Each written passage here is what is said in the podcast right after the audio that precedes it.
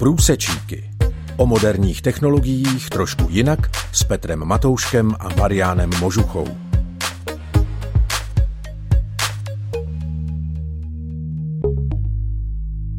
Milí posluchači, vítám vás u dalšího dílu pořadu Průsečíky, který právě začíná na Rádiu sedm.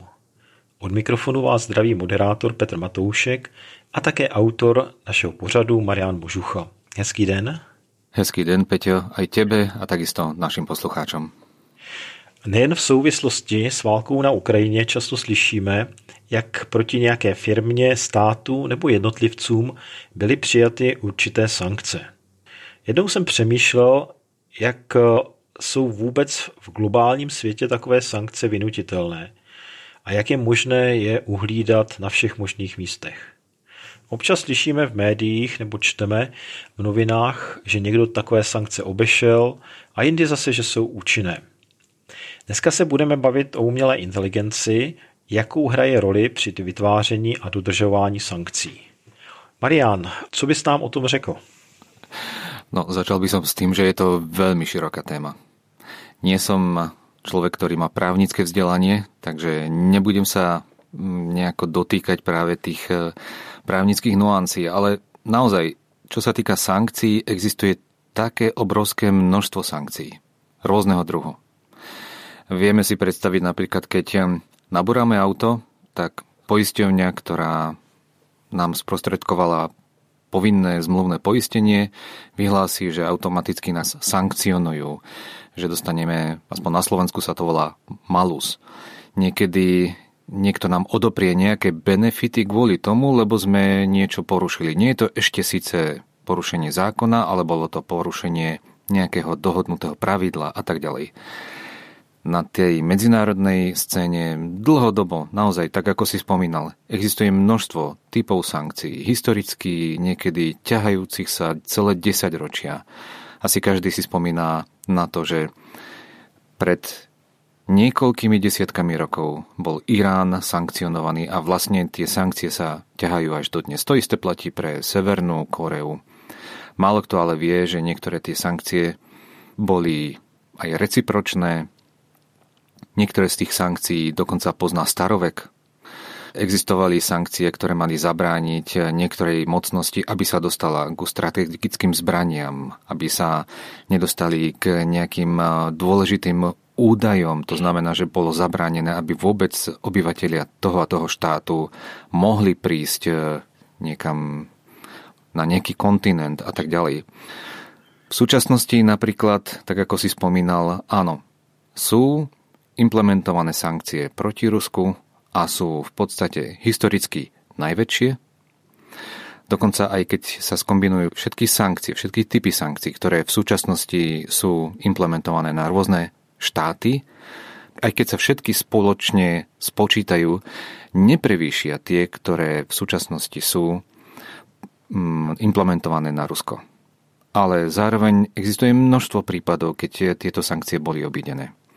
Kvôli tomu častokrát rôzne firmy, rôzne orgány, autority, ktoré majú na starosti dodržiavanie sankcií, sa snažia aj využívať umelú inteligenciu na monitorovanie a prípadne dokonca sankcionovanie tých, ktorí porušujú sankcie. Mediálne známe sú napríklad prípady belgických softwarových spoločností, ktoré pomohli vtedy, keď bolo Rusko pod sankciami kvôli anexii Krymu v dvetisícštrnásť, tieto belgické firmy im pripravili veľmi podobný systém, ako je medzinárodný bankový systém SWIFT. Slovenské motory a rôzne komponenty sa prednedávnom, aspoň tak sme sa dozvedeli z tlače, sa vyvážali do Ruska a slúžili na to, aby sa vlastne implementovali do ruskej vojenskej techniky. Pritom podľa zákona, aspoň tej slovenskej legislatívy, bolo všetko v poriadku. Mnohé takéto prípady porušení vidíme v Rusku, vidíme v Gruzínsku, Arménsku, v Kazachstane, v Číne samozrejme. Niektoré veci sa nedostanú nikdy ani do oficiálnych tlačových správ, pretože sa riešia buď nejakou gentlemanskou dohodou, alebo neexistuje žiadna páka na to, aby sa tá konkrétna firma nejako sankcionovala. Existuje naozaj obrovské spektrum opatrení, protiopatrení, kde jeden sa snaží implementovať zákon, druhý sa snaží samozrejme tomu nejako vyhnúť cez dve, tri nejaké medzistupne, nejaké firmy, ktoré slúžia ako biele kone. Vytvára sa tzv. Šedá zóna. To znamená ľudia, ktorí obchodujú s tým, že tento materiál, ktorý je na sankčnom zozname, prevážajú pomocou pašerákov na tzv. Čierny trh do tej krajiny, prípadne dokonca používajú tie dané krajiny svoje vlastné diplomatické kanály alebo celú sieť svojej tajnej služby, ktorá dovtedy slúžila na úplne iné účely. Takto sme sa napríklad dozvedeli, že v pobaltských krajinách ruské firmy nelegálne vlastnia a dokonca prevádzkujú nelegálne tabakové fabriky, z ktorých potom financujú pašerácké akcie, kde nakupujú rôznu elektroniku a tu potom pomocou takýchto pašeráckých kanálov posúvajú ďalej. Netreba sa ale na to pozerať ako na niečo, čo naozaj dokáže pomôcť tej krajine. Pretože už tým, že ide o pašerácké akcie, že ide o snahu vyhnúť sa takým tým bežným kanálom, už to hovorí o tom, že ide o veľmi malé množstvo. Takže áno, niečo to pomôže, ale v podstate to je len taká náplasť na krvácajúcu ranu. To naozaj veľmi nepomôže. No ale už keď som pri tej umelej inteligencii, koncom februára roku dvetisícdvadsaťdva bola umelá inteligencia automaticky implementovaná, keď boli prvé sankcie voči Rusku, a to práve v lodnej preprave. Pretože v lodnej preprave sa umelá inteligencia používa relatívne dlho. A kvôli tomu, či už išlo o poisťovne, či išlo o kontrolu jednotlivých kontajnerových ľudí alebo tankerov, firmy, ktoré mali na starosti majitelia týchto lodí, všetci, ktorí boli zúčastnení do tej prepravy samotnej, do tej logistiky, jednotlivé prístavy a tak ďalej, všetci boli zapojení do toho, aby sledovali, či daná krajina naozaj dodržuje sankcie. To znamená, aj keď boli snahy o to, že priamo na otvorenom mori nejaká loď naraz zmenila vlajku, donedávna to bola veľmi šikovná taktika, ako sa vyhnúť plateniu daní alebo obísť nejaké embargo, tak naraz táto taktika nebola realizovateľná, pretože umelá inteligencia automaticky sledovala každú loď, vedela vyhodnotiť správanie sa tej lode, jednotlivých členov posádky, tonáž, um, tie jednotlivé trasy. Vedela presne, akým spôsobom sa snažia tie dané posádky alebo tie daní majitelia obísť nejaké pravidlá. Museli vlastne tí pašeráci nájsť nejaké alternatívne spôsoby, ako obísť veľmi silne nasadené, veľmi silne implementované sankcie práve v tej oblasti, ktorá ich najviac bolela v tej chvíli. Umelá inteligencia nebola nasadená v jednom prípade, nebola nasadená ani nejako nepremyslene ad hoc, ale bolo to niečo, čo bolo veľmi premyslené, pretože už dlhodobo vlastne umelá inteligencia pomáha napríklad predchádzať rôznym pirátskym akciám. Snaží sa optimalizovať celú prepravu, to znamená znížiť spotrebu paliva, prípadne odhaliť, či niekde nebola vlastne krádež toho daného tovaru a tak ďalej. Takže umelá inteligencia v tomto ohľade zohrávala dosť dôležitú úlohu, ale keď si odmyslíme práve tú lodnú dopravu, tak zistujeme, že už tam sa dostávame do podstatne takých hĺbších vôd, pretože tamto umelá inteligencia nie je až natoľko nasadená, aj kvôli tomu, že tie samotné napríklad toky cez železnice alebo cez cesty, je tam oveľa väčšia možnosť, ako by niekto dokázal niečo zmeniť. Nie je to dostatočne monitorované. Zatiaľ, čo tie lode nie je možné skryť na tom otvorenom mori, alebo aj pri tých samotných satelitných snímkach, je to jednoznačné. Tá loď je táto loď, ktorá bola minulý deň, vtedy a vtedy tam. Nejdem teraz zachádzať do podrobností, ale tých prípadov, kedy umelá inteligencia bola veľmi efektívne nasadená pri vynúcovaní dodržiavania sankcií bolo ob, bol obrovský počet. Pretože samozrejme, finančný sektor v momente, ako prídu sankcie, tak častokrát sa správa panicky. Zhruba jedna polovica subjektov vo finančnom sektore sa snaží dodržiavať sankcie, lebo vedia, že ak by nedodržiavali, tak by prišli za tým pokuty. Druhá polovica finančného sektora, tých subjektov, sa snaží nejakým spôsobom tie sankcie obísť. Niekedy sa snaží to urobiť legálnou, pololegálnou a niekedy žiaľ aj úplne nelegálnou cestou. A práve kvôli tomu, že umelá inteligencia dokáže veľmi dobre vyselektovať takých tých potenciálne nespolupracujúcich hráčov pri tých sankciách, že sa snaží, aby tie jednotlivé subjekty sa navzájom kontrolovali, že dochádza k širšej kontrole, dokonca k auditom tých jednotlivých spoločností, tak to vynúcovanie sankcií je oveľa sofistikovanejšie, premyslenejšie. Takže nie je možné tam dosiahnuť také obrovské masívne porušovanie týchto sankcií, ako my máme predstavu, ako nám to je predstavované v médiách, že áno, sú neúčinné, pretože sa obchádzajú a tak ďalej. Obchádzajú sa, pretože vždy sa niečo obíde, ale nie v takej miere, ako by si to človek predstavoval. Môžeme to vidieť napríklad aj na tom, že v prípade práve toho nasadenia sankcií voči ruským bankám drvivá väčšina útokov hackerských skupín pomocou tzv. Ransomwareu naraz zmizla, pretože tieto hackerské skupiny nemali možnosť sa dostať k výkupnému za tie svoje hackerské útoky. A už to navodzovalo práve to, že tie sankcie sú naozaj veľmi účinné. A samozrejme, keď je prerušený tok peňazí, keď je prerušený tok tovaru, keď nastávajú výpadky pri všetkej tej logistike, ktorá je za tým, tak k tomu sa vlastne musí všetko prispôsobovať. A naraz to, čo sa nám zdalo priam nemožné zastaviť, tak zistujeme, že stačí začať začať to implementovať a procesne sa vlastne tie sankcie rozbehnú, rozmieňajú sa na drobné a mnohé z tých firiem, ktoré vedia, že sú súčasťou tých sankcií, že by mali ich dodržiavať, tak začnú implementovať svoje vlastné ešte nariadenia, ktoré sú nad tým, ktoré im umožňujú, aby sa, samých seba oveľa lepšie kontrolovali a v prípade akéhokoľvek podozrenia tieto subjekty sú schopné buď reportovať polícii možné potenciálne zneužitie alebo obchádzanie sankcií, prípadne odmietnú spolupracovať s danými subjektami kvôli tomu, lebo je možné, že je to pokus o obínenie sankcií. Takto napríklad drvivá väčšina nemeckých firiem prestala spolupracovať s ruskými lodnými spoločnosťami pri preprave tovaru. To isté platí aj pri mnohých západných firmách.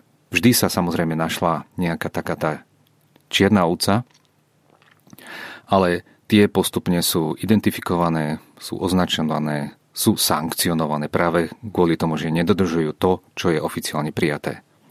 A v dnešních průsečících se bavíme o tom, jak umělá inteligence dokáže pomoci při dodržování různých zákazů nebo sankcí.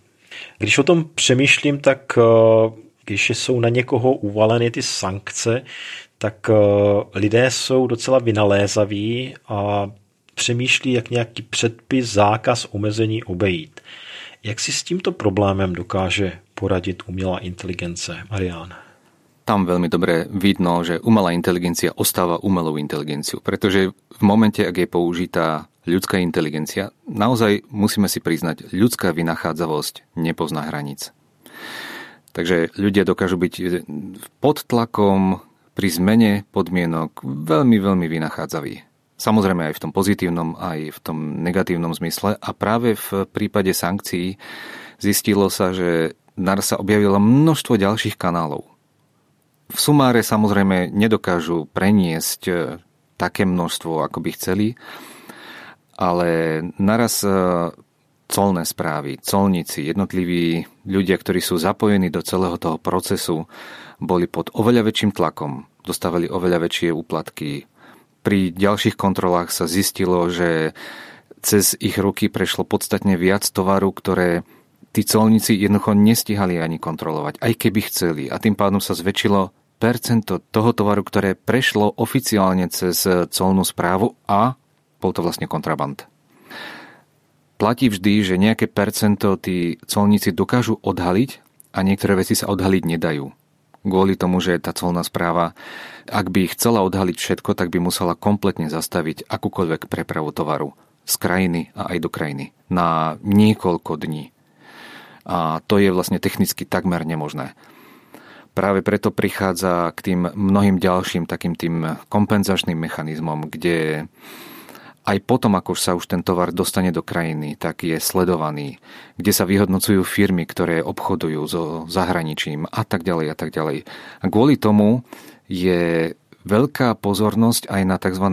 Analytické firmy, ktoré pomáhajú práve tým firmám, ktoré spolupracujú so zahraničím, vyrovnať sa práve s týmito sankciami rôznym spôsobom. Čo je ale paradoxom, práve aj niektoré konzultačné spoločnosti, tie medzinárodné, sa dostali dokonca na sankčný zoznam. Kvôli tomu, lebo veľmi intenzívne a dokonca proaktívne pomáhali Rusku obísť sankcie. Nejdem teraz spomínať mená, pretože ešte stále je to predmetom vyšetrovania. Sice sú známe, ale predsa nie je to v mojom pláne, aby som teraz vymenovával všetky takéto firmy. Jedna z nich ale dokonca spolupracuje do dnešného dňa s Ruskom v obrannom sektore. To znamená, vykonáva alebo spracováva citlivé zmluvy o národnej bezpečnosti pre Rusko, ale dokonca aj pre americkú legislatívu.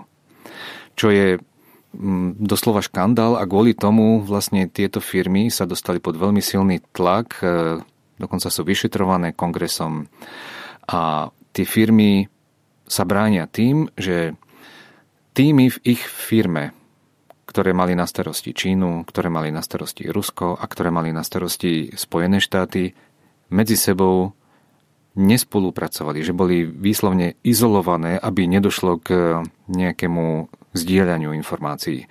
Ťažko sa k tomu vyjadriť, ja si osobne počkam na závery vyšetrovania, ktoré ale môžu trvať relatívne dosť dlho. Čo je ale z toho jasné, že mnohé firmy, ktoré obchodujú so zahraničím, sa potenciálne môžu dostať do konfliktu záujmov.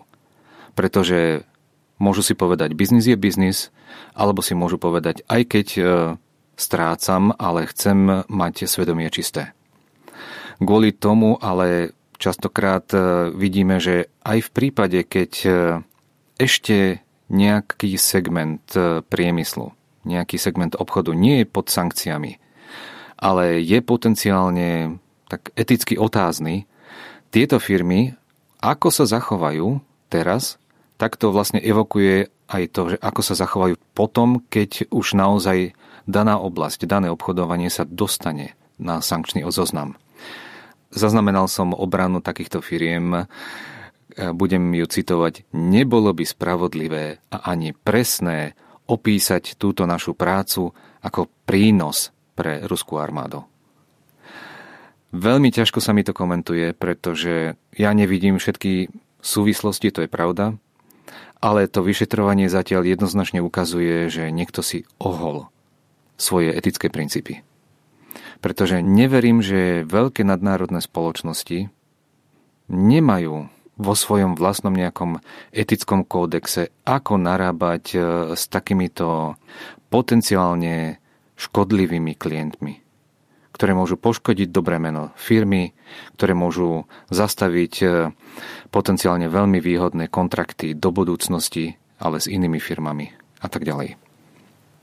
Takže tam dávam jeden obrovitanský otáznik a počkám si aj z takej osobnej zvedavosti, ako to celé skončí.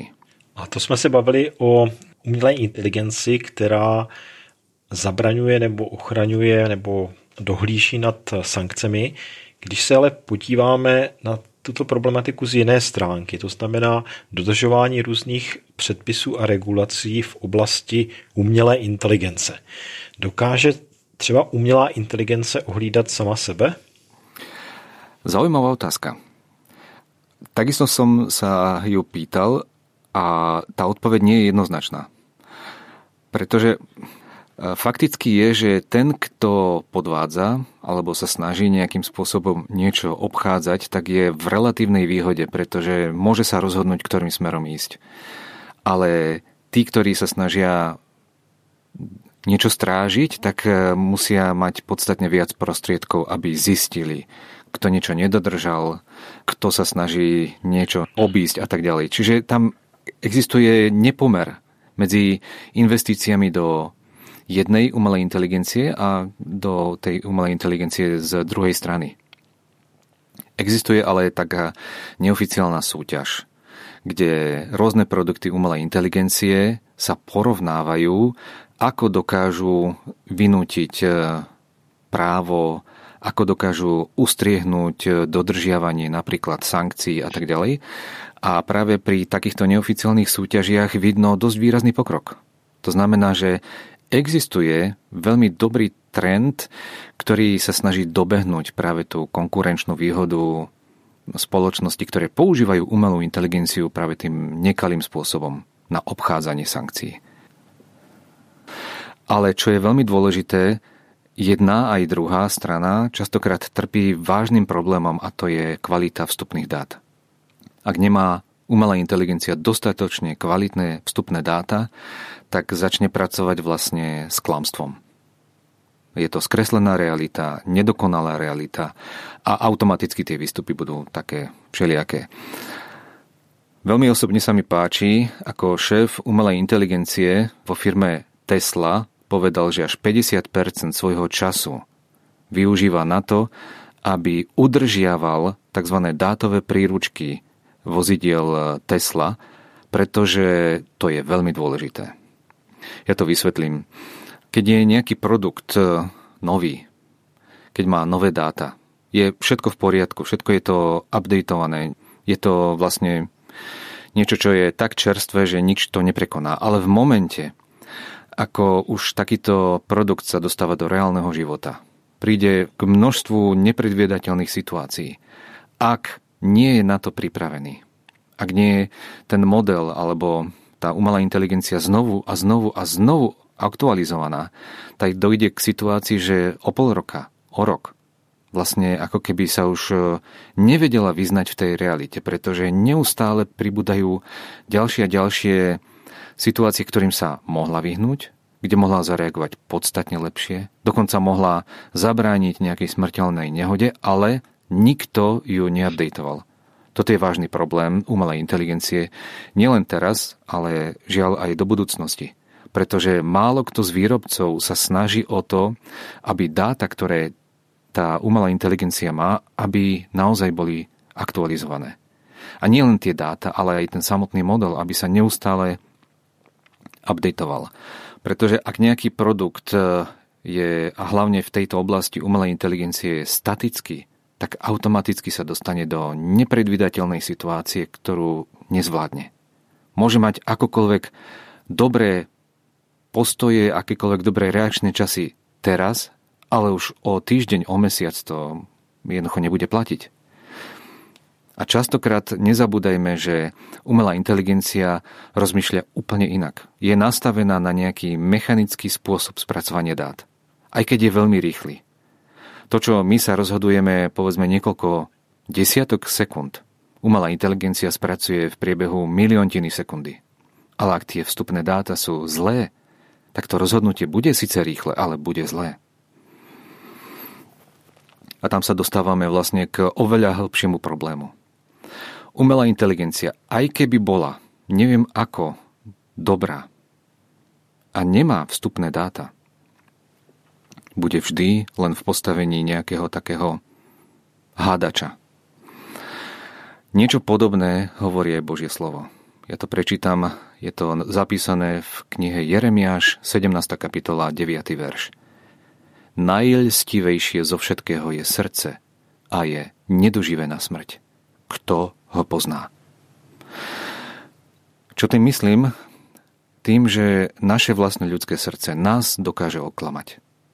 Pretože má v sebe doslova zabudované to, že sa snaží prikláňať k hriechu. Nie preto, že by za každým to chcelo, ale človek sám seba oklame.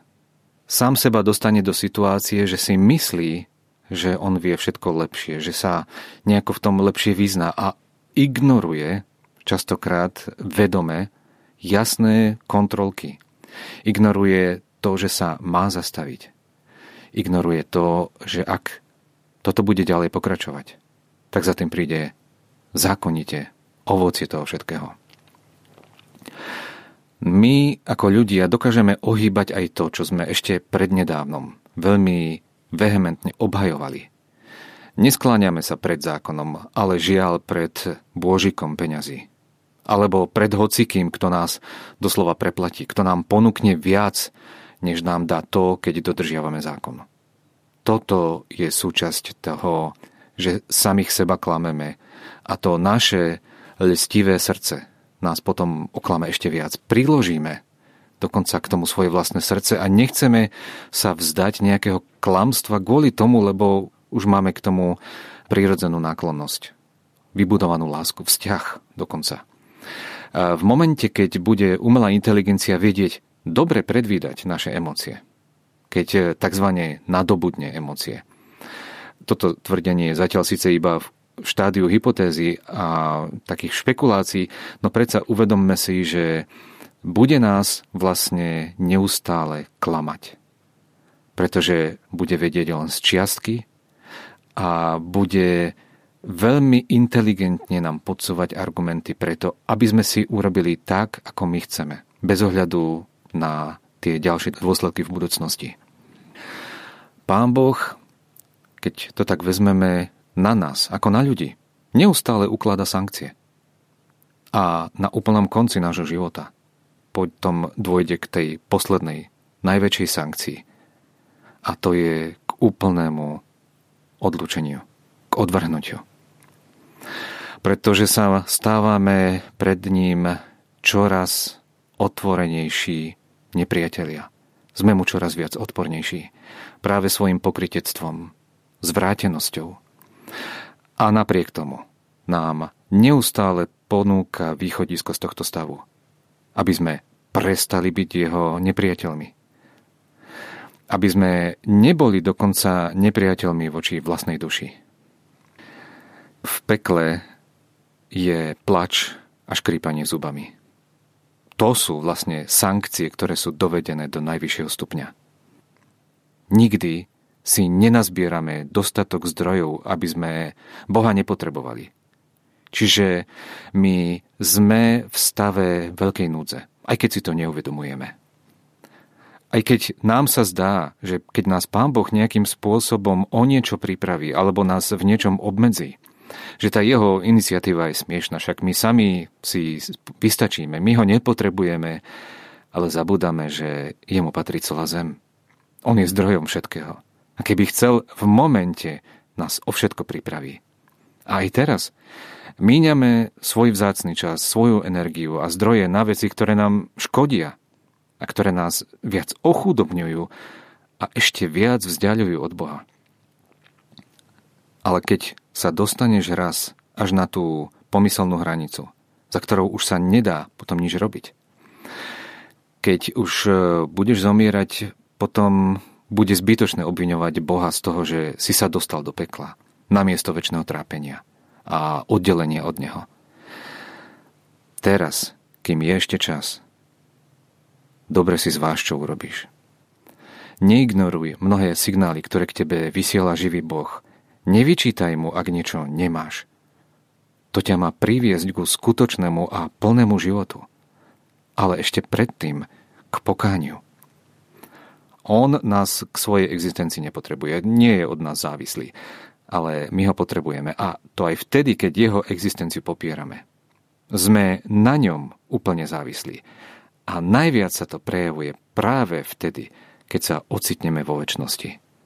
Z celého srdca ti prajem, aby si sa ocitol raz pred Bohom vo večnosti ako ten, ktorý prijal jeho ponuku na zmierenie a na odpustenie. Marián, díky moc za dnešní povídání i povzbuzení z Božího slova. Končí dnešní díl Průsečíků, který jsme vysílali na Rádio sedm. Ze studia se s vámi loučí autor pořadu Marián Možucha a moderátor Petr Matoušek. Přejeme vám krásný den a těšíme se zase někdy na shledanou. Do vidění.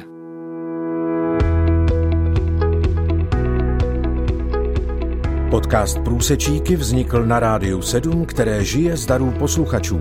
Pokud nás budete chtít podpořit, budeme rádi.